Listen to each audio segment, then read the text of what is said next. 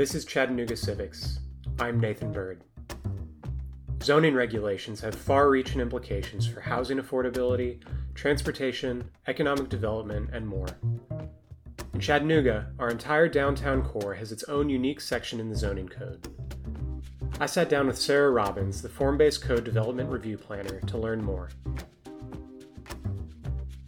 This episode of Chattanooga Civics is sponsored by Juicy Rhino, Juicy Rhino is a podcast started right here in Chattanooga, documenting the strange but true story behind all those shady marketing companies posting too good to be true job ads.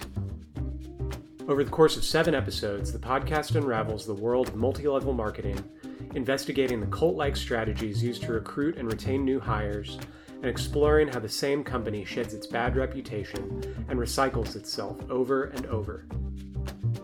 Juicy Rhino is a serious investigation, but it plays like a dark comedy, and it's a blast to listen to. You can find it on all the major podcast platforms. I'd also like to thank my Patreon sponsors, especially the Marks family, for being the show's top supporter. If you appreciate this podcast, please consider supporting me at patreon.com slash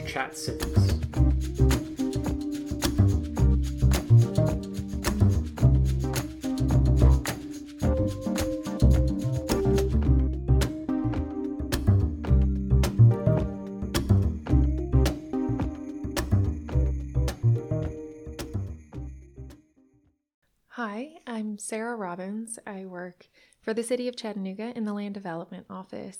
I'm the Form Based Code Development Review Planner, and I help development in our downtown in the Form Based Code zoning districts. Great. So, if you could just very broadly tell us what is the Form Based Code? Form Based Code is zoning code. So, in 2016, it replaced the traditional Euclidean zoning um, that has been in our city for years upon years. It was the first zoning created in our city.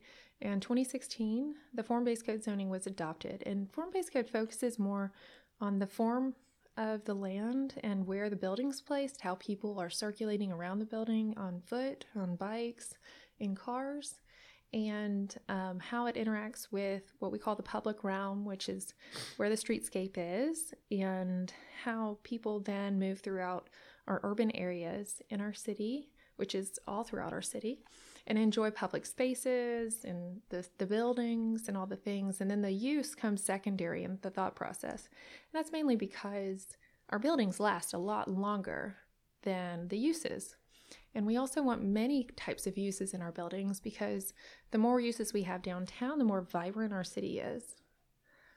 So that's a long answer, but yes. no, that's great. Um, so, can you kind of talk about more about the background of, of why it was introduced and why the city felt that this form of zoning was better for downtown than you mentioned Euclidean zoning, and we can talk about what mm-hmm. that is a little bit as well. So our city has been through Euclidean zoning, um, which was developed um, in response to needs to separate uses, and then then um, our city had that for quite some time and has done a lot of conditional use zoning with that. And then um, on the North Shore, they actually created a C7 zoning, which um, had a design review component in it, and that did really well for quite some time. But it wasn't covering all the bases. It wasn't helping the city really achieve the goals that the city, the people of the city, wanted for our downtown and our urban areas and some of our neighborhoods downtown. And so the community really started working towards studying other zonings that are, were were popping up in other cities. And form based code caught a lot of people's attention. And so we had a lot of people passionate about development in our city start studying form based code in other cities. And um, the regional planning agency really helped in a lot of ways, and a lot of our nonprofits helped look at these zonings, and a lot of um, the design community, the architectural community, the engineering community, everyone started looking at other zoning in other cities um, form based code being a hot topic. And we studied them and then decided let's look at it for Chattanooga. um, with that, then um, started the public process of forming the form based code for Chattanooga. And it was a huge public process. There were a lot of public meetings and a lot of um, consultants brought in and used locally as well. So, this is not the government's code by any means. This is our city's code. And I try to repeat that a lot to people because it's important for everyone to understand this is a code that had a lot of public input by the community and it will continue to have public input. It will continue to evolve as city as cities change across the country their codes have to respond to the needs of the changing cities and communities. So um, it it has um, come a long way uh, as, from its adoption in 2016 it took it took, I think, a year or two to form and get adopted. Um, it's been amended a few times and it will continue to have amendments as our cities need, just as I said, as our cities needs change and evolve. Um, as we've seen, like one example is 20, in 2020, we learned we need a lot more drop off zones and um, we need zones for picking up people um, and picking up food and things and dropping them off to people and helping people get around and get their things around in a little different way. Um, so there's there's all those needs that continue to change. Um, people now want the option to be able to live and work in their same home, um, which wasn't quite as popular before. Now now it is, and it's great to have everyone all over doing all different things. Um, but that can then tend to lend to some more needs in the residential areas and stuff. Um, so there's all kinds of needs, and so the the code will continue to change, and it doesn't just get written once. Our con- our community will continue to give input, and we will, as a municipality, will continue to respond and work towards the needs of the community um, and help improve the permitting process. One of the big reasons why um, this it, that was your next question. I'm not sure. Go ahead. One of the reasons why it was adopted was also to give consistency the, to the permitting and review process. It wasn't consistent. Um, prior to 2016, that was a, a, huge complaint by the development community in particular and the design community. Um, there wasn't a consistent permitting process that, that was consistent with the the the regulations that were set forth in the code, the city code. Um, and so, to give that consistency, we went through the form based code formulation process and, and to get it all codified, um, all those comments and all the needs from the community, making sure every area is coded, reflecting the needs of those communities. Um, and then that um, also with that outdated zoning I mentioned before, the Euclidean zoning, this this new zoning form base updates the dated code um, that was not reflecting the urban needs of the community and the, those community needs identified through that public process. So, sorry, it's a little much that I get no, carried away. Uh, so we we talked a little bit and touched on Euclidean zoning, which is more of that single use zoning, R one, C one, and that looks at, at use first, and then kind of goes through all the other regulations after that. Right. And then, so how how do the regulations of form-based code differ from that more typical Euclidean zoning, uh, both in the order that they're kind of structured in and mm-hmm. prioritized, mm-hmm. and also just kind of in the details of what do the setbacks look like, and how how does it actually look different mm-hmm. from a Euclidean zoning? So Euclidean zoning it's going to be simpler in character of how it's looked at, but it won't identify a lot of urban needs that are needed in an urban area. So, in an urban area, um, like downtown and like some of our neighborhoods adjacent to downtown, um, ev- there's a lot of tight spots. So, you've got a building with a parking area and a driveway and a sidewalk all together, and maybe even a park, and it's all together and it's all squished together.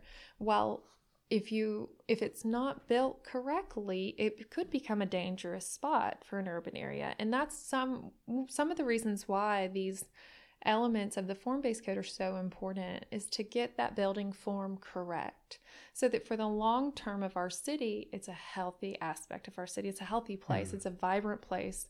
I just um, emailed our director of um, of um, public art today thanking her for just all of her hard work because that's another essential part of our city. Um, and what kat wright does and her team does do in our city it's it it it um, it's another part of the form-based code's needs so the form-based code is zoning it should play off of Everything that's built in our city should play off of each other, should complement each other. So, how the buildings are built with the amount of windows that are transparent should then complement the sidewalks that are next to them with the street trees that shade the sidewalks and give it comfort and feeling of security next to a road that is functioning well for the cars. So that the sidewalks need to function well, the, the streets need to function well with the cars and the people, and then the the um, bike lanes also and the bikes and and the paths paths for um, the cyclists throughout our city need to be safe and comfortable. So all those things, the parking areas need to be safe and comfortable. And then getting in and out of the building safely. And it's not just for everyday people, it's for all people. So ADA is super important, making sure those sidewalks are the right width. You've got the right cross slope on everything and you have pathways for everyone to get across streets, into buildings, and all that stuff. So the original, the Euclidean zoning that we were talking about a second ago doesn't take any of that into regard. It really just looks at a setback for a building, the height, the use, and then all those other things are supposed to be covered in other city code mm-hmm. which could or could not happen. And a lot of those are covered in city code, but if you don't coordinate it with the placement of the building, it might not work really well together. Mm-hmm. Which, as our city has evolved and gotten busier and busier and more and more popular, and um, we want the quality of life and the quality of experience to keep up with that busyness and that that um, popularity of our city. We want it to be an amazing city that people come visit, but people also love living here. So, um, with that, this zoning helps add to that, and it really helps form the place that, that it's continuing to form. Mm. So, it is a few more regulations, but once people start learning them and getting used to them, they'll appreciate them. Um, so it sounds like it's a lot more detailed than a Euclidean zone. Would it safe, be safe to say that's more uh, architecturally based? It's um, it is more detailed as it relates to the site and the structure. So the structure itself has openings of um, opening requirements. We call them fenestration. We have glass specifications. Some of those things can seem arduous, but as they all work together with all the public realm and the site regulations, it all works to create a really, really awesome site that will be awesome for years to come, not just now.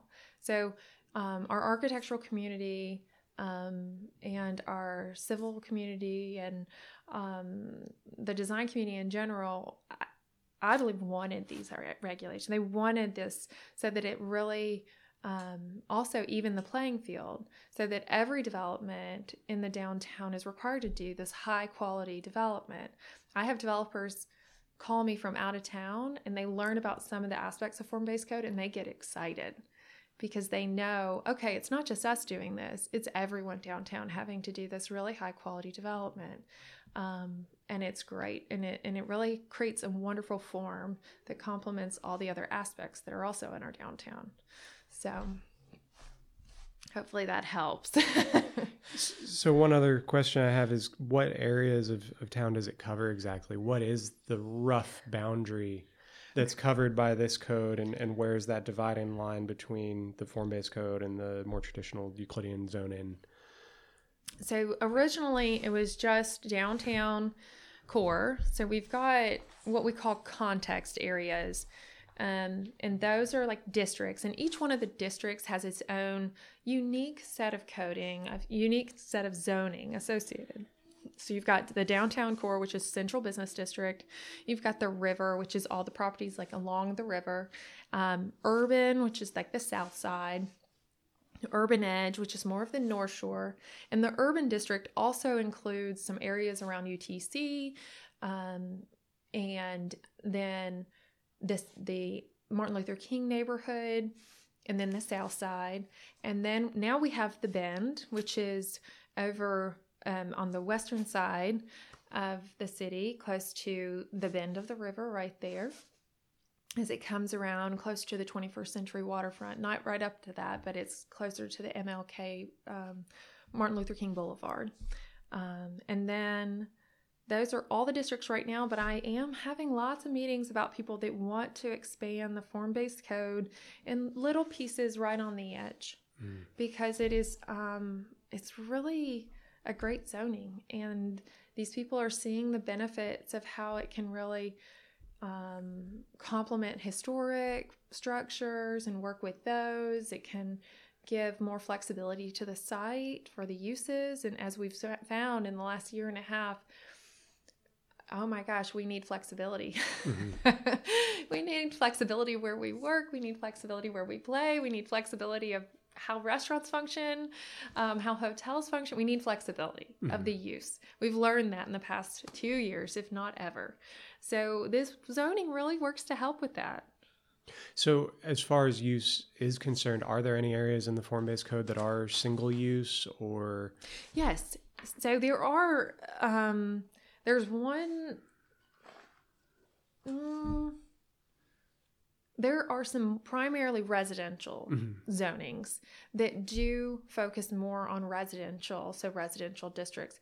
But all the zoning in the residential will allow for an ADU, mm-hmm. um, which gives people a lot more flexibility in their um, financing their, their properties and having um, flexibility for um, just units on their property and things like that. Now, there's a um, size um, square footage maximum of 700 square feet measured from the outside for ADUs in the form based code. And they're not allowed everywhere, but I believe most. Um, but if it's a residential zone, that is. Mm-hmm. Um, and then, um, but there's a lot of flexibility. There's a lot more flexibility in the uses in form based code than there is in the Euclidean zoning for sure. Right. Because it's all built around the form and how right. that works with the neighborhood or the commercial district or the industrial district it is and stuff like that. So, so you mentioned talking to people about wanting to bring new areas, maybe smaller areas even mm-hmm. into the form based code. What is that process like? And is it a different process depending on kind of the size of the property? I mean, could you just go through the typical rezoning process to Not, come into the form based code, or does it have to be a special application? Not always. Um, so the regional planning agency they govern our processes and procedures for the um, rezoning. So sometimes if you're if you're right on the edge of a context area, then you could probably request to be pulled into that context area. But if you're not right on the edge of that context area, then you might need to request, um, or your project team might need to request a new context area be developed if you, there isn't one that identifies with the district you're looking at. If it's and that's exactly what the Bend did. So the Bend did that, and they applied to have their own context area to reflective of the development that's been that's proposed through their development plan. And with that, you'd want to have a development plan attached to it, some sort of plan so that the community understands what is proposed there. And then the community can give some community input because this becomes a part of the zoning. And ultimately, we want, as as um, a municipality, we want to always have input into the zoning that's that's in our city um, and the needs of the city, so that it, it be, because it's ultimately part of um, the development regulations for the mm. whole hmm. city. And each context area is an example for any other area. So it's it's a good starting point. Um, and yes, so that's kind of the process. And then once the context area is established, or if then the zones are established within that context area, um, through the adoption. There's probably a few adoption processes. The regional planning agency, they're the experts with that. They handle that and guide people through that process. But typically, um, that is a rare process to create new zones. It's very, right. very rare. You typically want to look at what we've already have, what we already have, and see what is the best zone for um, a proposed project if it doesn't have form-based code zoning, but it does typically need to be near a context area needs to be within a property or two of maybe the urban edge, which is the North Shore, or um, the urban, which is around the south side in MLK, or the Bend um, on the western edge, and then um, over the river or something. So you've got areas that are already fleshed out, have had plenty of community input, and they have a pattern and um, and some standards attached. So. Mm-hmm. So if you have a, a, single property and you're right on the edge of an existing context area, that's just the standard rezoning saying, hey, I want to change from C2 to, you know, whatever form-based code. Mm-hmm. And then, then, if it's a larger area, that becomes that much yes, if it's a larger strenuous process of of actually deciding what district to be in, deciding what regulations apply, even creating a new district. Sometimes, yes. So that that's a bigger process typically.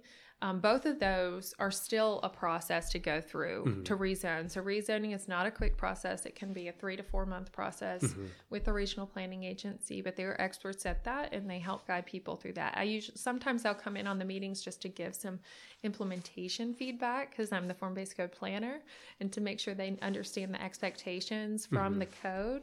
Um, which ultimately are the expectations from our community because the mm-hmm. community wrote the wrote the code. Um, so there are expectations and requirements um, in the code for development, as we've talked about, for site development and building development. So I just want, before anyone enters that process, it's our priority as municipality to make sure everyone's informed of the rules and regulations. Um, and then we have tons of meetings. If something is rezoned, um, I have lots of meetings prior to their permitting with them to help guide them through the understanding of the form based code regulations.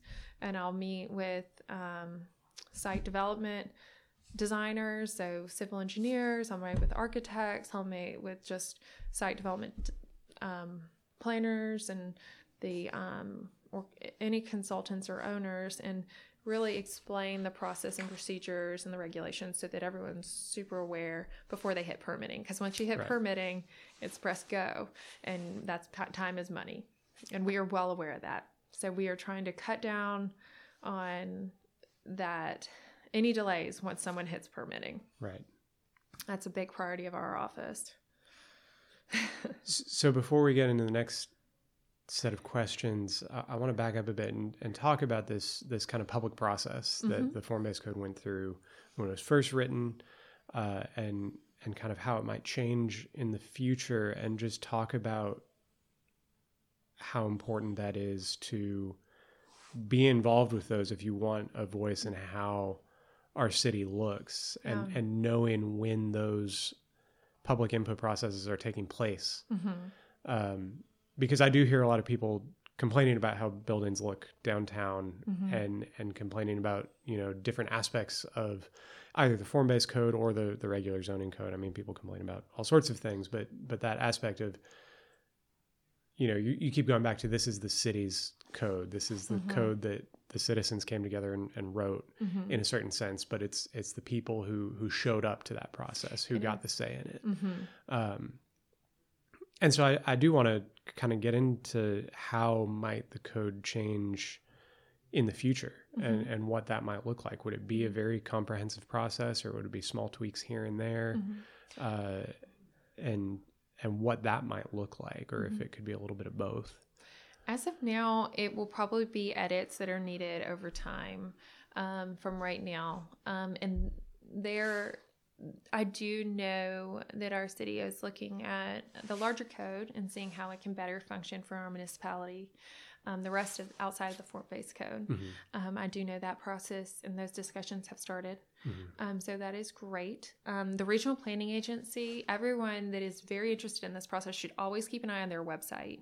Um, I don't know if they have a newsletter they do, but I do know they try to do newsletters when they do big, big projects. Mm-hmm. So try to get on their mailing, their email list. Try to keep an eye on their Facebook page, um, and and all associated. Like if they do a breakout of their Facebook page or anything, just make sure to keep an eye on that. Um, they will have any kind of projects posted on their website they are going to be the gatekeepers for those things, mm-hmm. um, for those public processes, um, and and yes, and they do a great job with that. Um, they I worked on the team that wrote this pro- this this document, and we worked really hard to get all out to this the community and this in our city.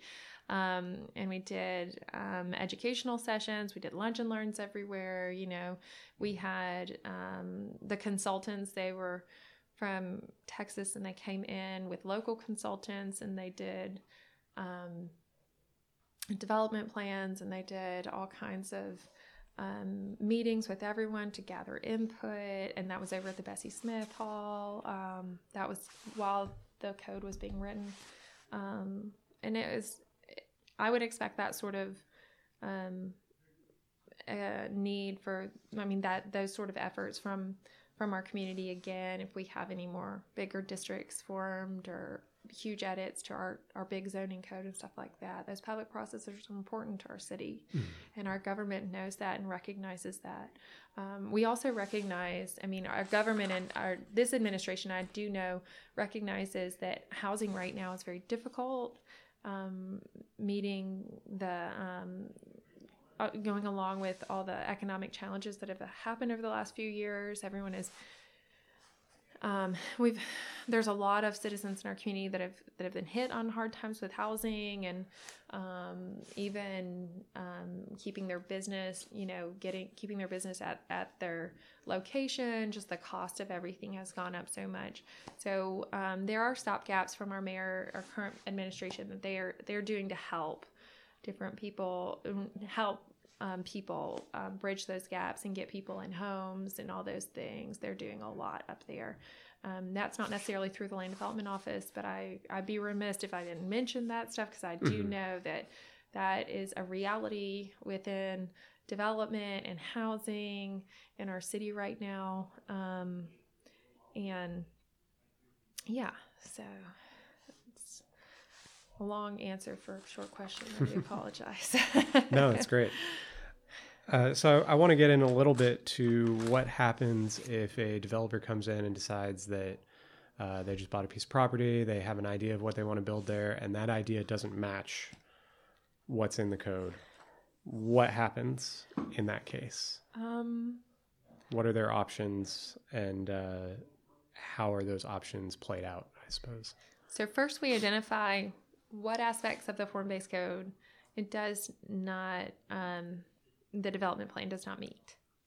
And then um, then I have to request that, and then I also ask them to thoroughly look through. I have a um, a checklist mm-hmm. that I've created, and this is a new checklist that I've updated, and I've I've formulated it mainly around large developments, um, and it's to kind of go through all the scenarios of the code making sure that the development plan they've put forth meets all the aspects of the code and if not why? Because there's so many parts of this code that play off of other parts of the code. Right. Which can get very complicated. And so um, this that a checklist like that helps them and it helps me. Mm-hmm. so that then when we meet they say okay identify that this doesn't meet up. And i say okay does it meet up because you're creating that hardship for yourself or does it meet up because you have an odd shaped lot, or you have um, a sloped lot, or mm-hmm. you have mm-hmm. something that's outside of your control. If it's something outside of your control, that's a hardship. The other option is, or do you not meet that because you're doing a creative design solution and you're still meeting the intent of that statement in another way? Those are the two aspects that someone can go after if they need a major what I call a major modification. It's basically like a variance, but for that development plan, that design of the site, they need a modification to the language of the form-based code mm-hmm. to be in compliance.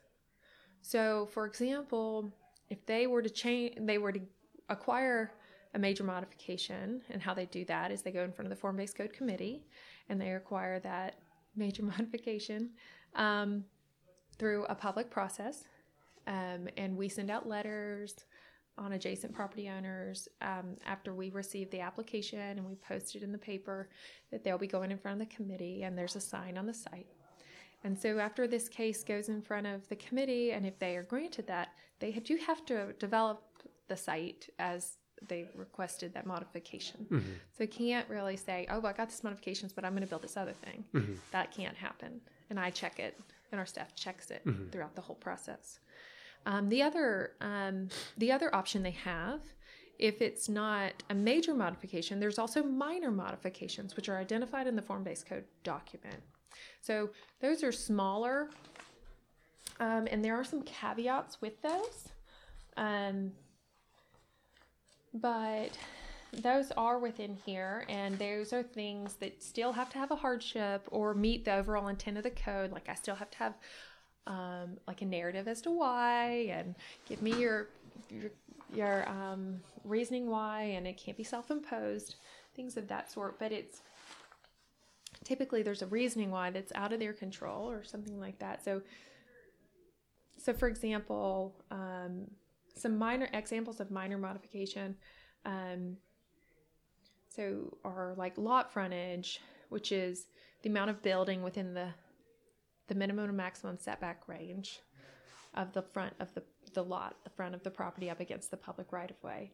So it could be decreased up to 10% of a primary or side street lot frontage requirement if need be. Um, but these are not like some people have asked me as if it's a gimme. Like they're like, oh, but you can just give us that. I say, no, that's not how this works. Like I have to have a hardship. Mm-hmm. I have to, or I have to have the um, substantial evidence showing that you're meeting or exceeding that intent of the code mm-hmm. for this, or or you have something outside of your control. Mm-hmm. Um, so I do have to document why, and it has to meet the standards in the code, the process.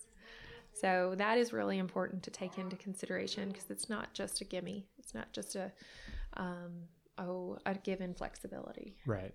Yeah. Right. So for the major modifications, they they have to go through. I believe you mentioned the form based code committee. Yes, and they meet once a month. Mm-hmm. Um, applications are due a month before that meeting. Mm-hmm. It's basically the day after that month's meeting mm-hmm. is the application deadline for the next month's meeting. And at four o'clock, and we ask that you have all your materials, your application in. Then we check through the materials and make sure you get that payment in. Um, if you can make the payment, make the payment on the deadline day. um, but we, we check through everything. and we want you to have everything you, if you don't have any attachments in, if you don't have like a site plan or your elevation drawings or your um, floor plans, are, it will not be accepted on that deadline day. It can't just be just an application. Mm-hmm. It has to have the substantial materials that will be needed to for the committee to properly evaluate the project mm-hmm. um, and the needs and the request. Um, so yeah, and it's once a month, um, and I just permit I just present the information to the committee through mm-hmm. a presentation, and as staff answer any questions regarding the code to the staff members. But I do also help the applicant. So through the process mm-hmm. and make sure they they are as prepared as possible to present the request. Um, so it's, it's kind of two sided from my role. I, I, help the applicant make sure they're very prepared. And so does Levi Witt. He's our um, admin staff who works really hard to make sure that the um, meeting is ready and we make sure we have quorum from our committee members. It's a nine person committee, but right now we have seven, and now we have one on maternity leave. So we're working to get a few more people, and we've had some interest. So thank you to those that have expressed interest and filled out applications. It's they're in process right now. So that the appointment for that is through the mayor. So mm-hmm. it's um, each seat is a mayor appointed position. So I um, and once they're appointed, those individuals are appointed and they are then trained and um, come to meetings and learn about the code and learn about the process. And um, the, the seats of the committee members are design professionals. So we've got three that are architects, urban designers, landscape architects, three that are developers, realtors, bankers, civil engineers, and contractors, and three that are property owners, resident, building owner. So they're they're a mix of professionals mm-hmm. from our city. So yeah, and they do need to. Um, and then there's one other requirement, I believe. It's been a while since I've read through these, sorry. but I believe they should have some activity within the districts. I have to look. That's in the form-based code membership in the in the code document. But um, it's a wonderful committee. I'm very appreciative of my of the committee members, um, and their attendance and their expertise, and they're all great professionals. I don't typically talk about them by name because I don't want them bombarded. They are volunteers. They volunteer their time and expertise to the city of Chattanooga. Um, they go through ethics training once a year, um, and especially when they start on the committee. Uh, let's see and that that ex- ethics training is um, given by our city attorney. Mm-hmm. We have a city attorney that sits at every meeting, uh, and form-based code meeting, and yes, and the the applicant has an opportunity to present their case at the meeting. I present facts also about the case at the meeting. The committee will ask questions. Community members are given an opportunity to ask questions about the case or express their concern. Mm-hmm um, or just members of the general public could come and express their concern or ask questions or give support or whatnot. So you mentioned uh, for for the minor modifications, you're very constrained on kind of the reasons you can give those minor modifications at a, at a staff level. Mm-hmm. But when something comes before the form based code committee for a major modification, a, larger change mm-hmm. from what's written in the code, um, what can they consider? Are there rules on what they can and cannot consider in terms of yes, we'll grant you this major modification or not? Uh, I ask this especially, I guess, because there there is a concern among a lot of people that the development community has a very strong hand in local government here, and basically just you know what kind of safeguards are in place just say mm-hmm. you know it's a bunch of developers and developer adjacent folks that are on mm-hmm. this board how how is that laid out what kind mm-hmm. of rules are in place for what they can and cannot grant these variances for there's also residents on the board too so that's mm-hmm. important yes. to realize yes um, and um, all the information about the meetings are also sent to neighborhood associations. Mm-hmm. There are neighborhood association meetings that are required prior if there if there's a neighborhood association within I think three or five hundred feet. I'd have to look exactly of the the property that needs the major modification. They have to mm-hmm. meet with the neighborhood. So the the development team does. Right. So that is good um, for informational purposes. Mm-hmm. It is very good. It's not a. It's just an informational meeting. Um, but they to to really answer your question, the Form Based Code Committee um, looks at each case in its in its um, as a separate case. Each development is different than another development, so something to remember. Because um, people often ask me about precedent, and I say, well, that's that's a hard topic because each development's very different with right. all the site constraints and all the site conditions than another site. So, that being said, at the beginning of the meeting and throughout each case that I present to the committee and to the audience, I'm we are always reminding i'm always reminding the committee they they remind each other about the intent. Um, there's specific intent statements formed by our community um, in the form-based code. There's purpose and intent statements. Those are really important. So the um, the decisions of the committee for each case should also reflect the purpose and intent of the code. Right. So they should never stray away from those. We're always repeating that. We read at the, the beginning of the meeting, throughout each case. Mm-hmm. Um, that's very important. Um, and as I said before, those purpose and intent statements were formulated by our community. Right. That's really important to remember. And then also, just like as a major mod, I mean minor modifications, the major modifications are s- still held to that same degree of they have to have either a hardship that's not self-imposed it can't be just about money it cannot be just about oh well we just can't do that that's not a hardship. Or oh we just want that that's not a hardship. Um, it has to be a either a hardship that was not self-created so or which is like a, like i said before like a slope or a natural feature on the site that, that is out of the developer development team's hands to control. Um, environmental feature or something like that, um, or a oddly shaped lot or something that is really out of the development team's hands, or they design do a design that still is different than the code doesn't meet some of the regulations but it meets or it exceeds the code so some of our most like for example look at the aquarium's roof line how could you put a roof line height a maximum height and something like that? So i mean you know we want to promote creative design mm-hmm. and creative buildings beautiful buildings in our city.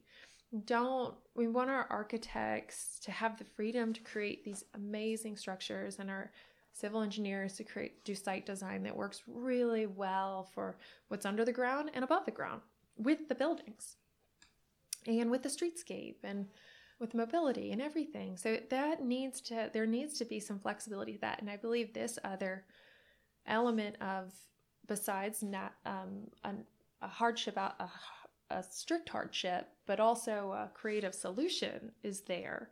So we have creative design and we have interesting situations that might not meet the letter of the code. Mm-hmm. But when presented to the committee and say, look, this still meets all of these intent statements and the purpose. Um, oftentimes, that's when public art comes in. Like they have coolers behind a whole wall and they can't do windows right there. They'll just be the back of coolers. So um, that's when they get beautiful masonry work, you know, or beautiful artwork or sculptures along that edge or something that is super engaging to people walking along the street the street right there. Um, so there's variations that are great ideas and you know we want to promote that.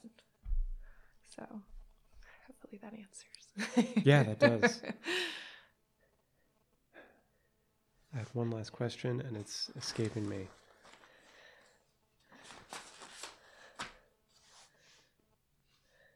Is there any process in place to kind of keep track of which modifications are being asked for and granted at a higher rate than others and kind of take that into account in future code elements or is that something that's we, just to say like this this is a piece of the code that a lot of people are asking for modifications. There's a lot of people presenting hardships for this specific piece. Is this something maybe we should change in the base code so that people don't have to keep coming back? Is that kept track of? Yes we do watch that mm-hmm. as staff i mean that's i do watch that mm-hmm. um, and my predecessor watched that very well i know she was very good at that um, and so yes that is something we as staff watch um, we make sure we're, we're interpreting it correctly. Mm-hmm. Um, we're making sure we're reading through the code and our interpretations in line with what our community wants and needs. Um, and if not, maybe we need to send it back to RPA to clean up that that language so that it's easier to interpret. And we did that recently with some sign code language. Mm-hmm. Um, it was unclear um, how to interpret the, the language in the code, and it happens it, it happens all the time with certain parts of the code. Now, that piece was very confusing to a lot of people, so we got it cleaned up. We, and that process is to, to go and work with the regional planning agency to get the language, to meet with them, to, to start fleshing out that language, and also take a recommendation from the form based code committee and, at, and get their recommendation of what how it's become kind of confusing for them and they're seeing a pattern of cases. Um, and then, and that, I mean, that process in itself was starting at the form based code committee and then taking it to the regional planning agency and then updating the code from there into city council because ultimately it's city code. Right. So ultimately if changes occur to the the nuts and bolts which the, the, the black and white language right there then it needs to go to city council for that. Um, interpretations we can as staff write position papers on our interpretations. We can that can really help the community better understand.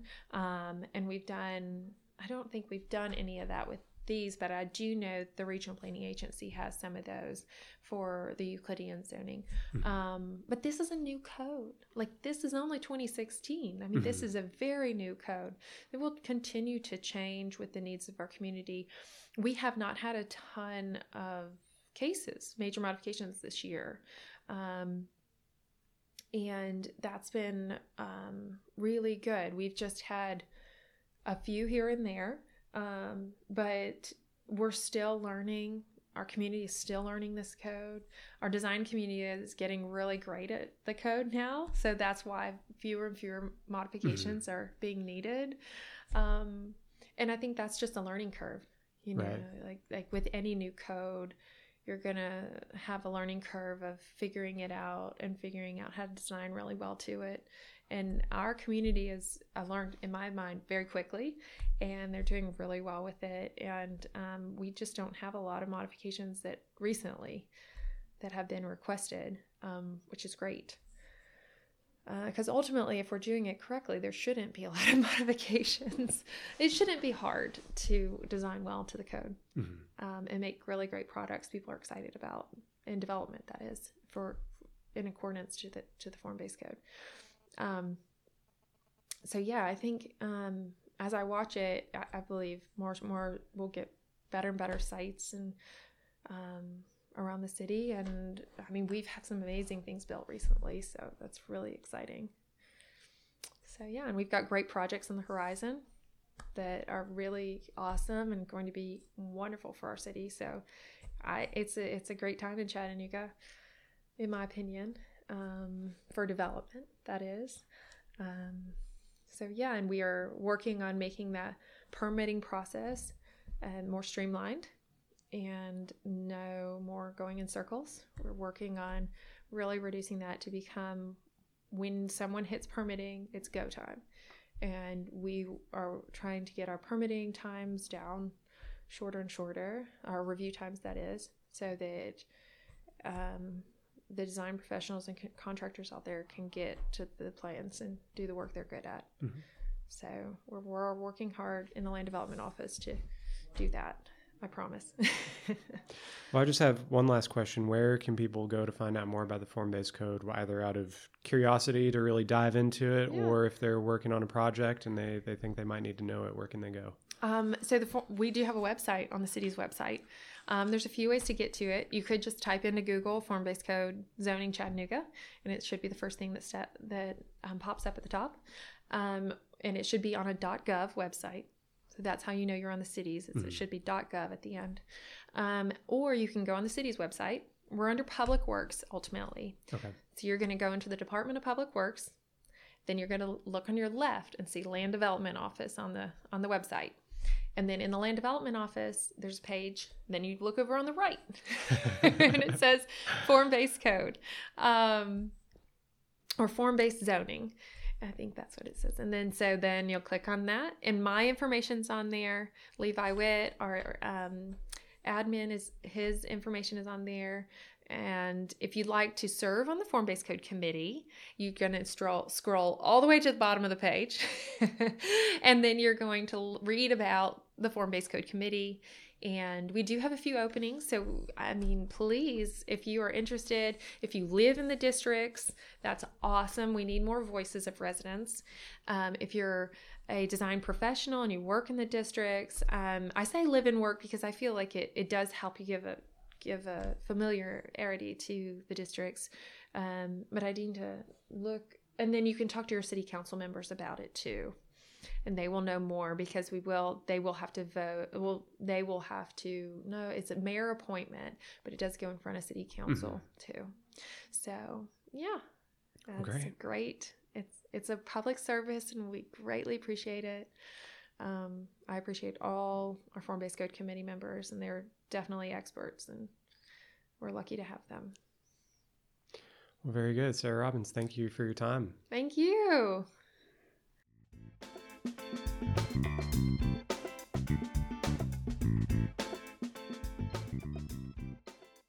I hope you've enjoyed this episode of Chattanooga Civics. Our music was written and recorded by Kevin MacLeod. If you have any questions or feedback, please send me an email at chattanoogacivics at gmail.com. You can follow me on Facebook, Twitter, and Instagram at ChattCivics, or visit the website chattanoogacivics.com. Thanks for listening.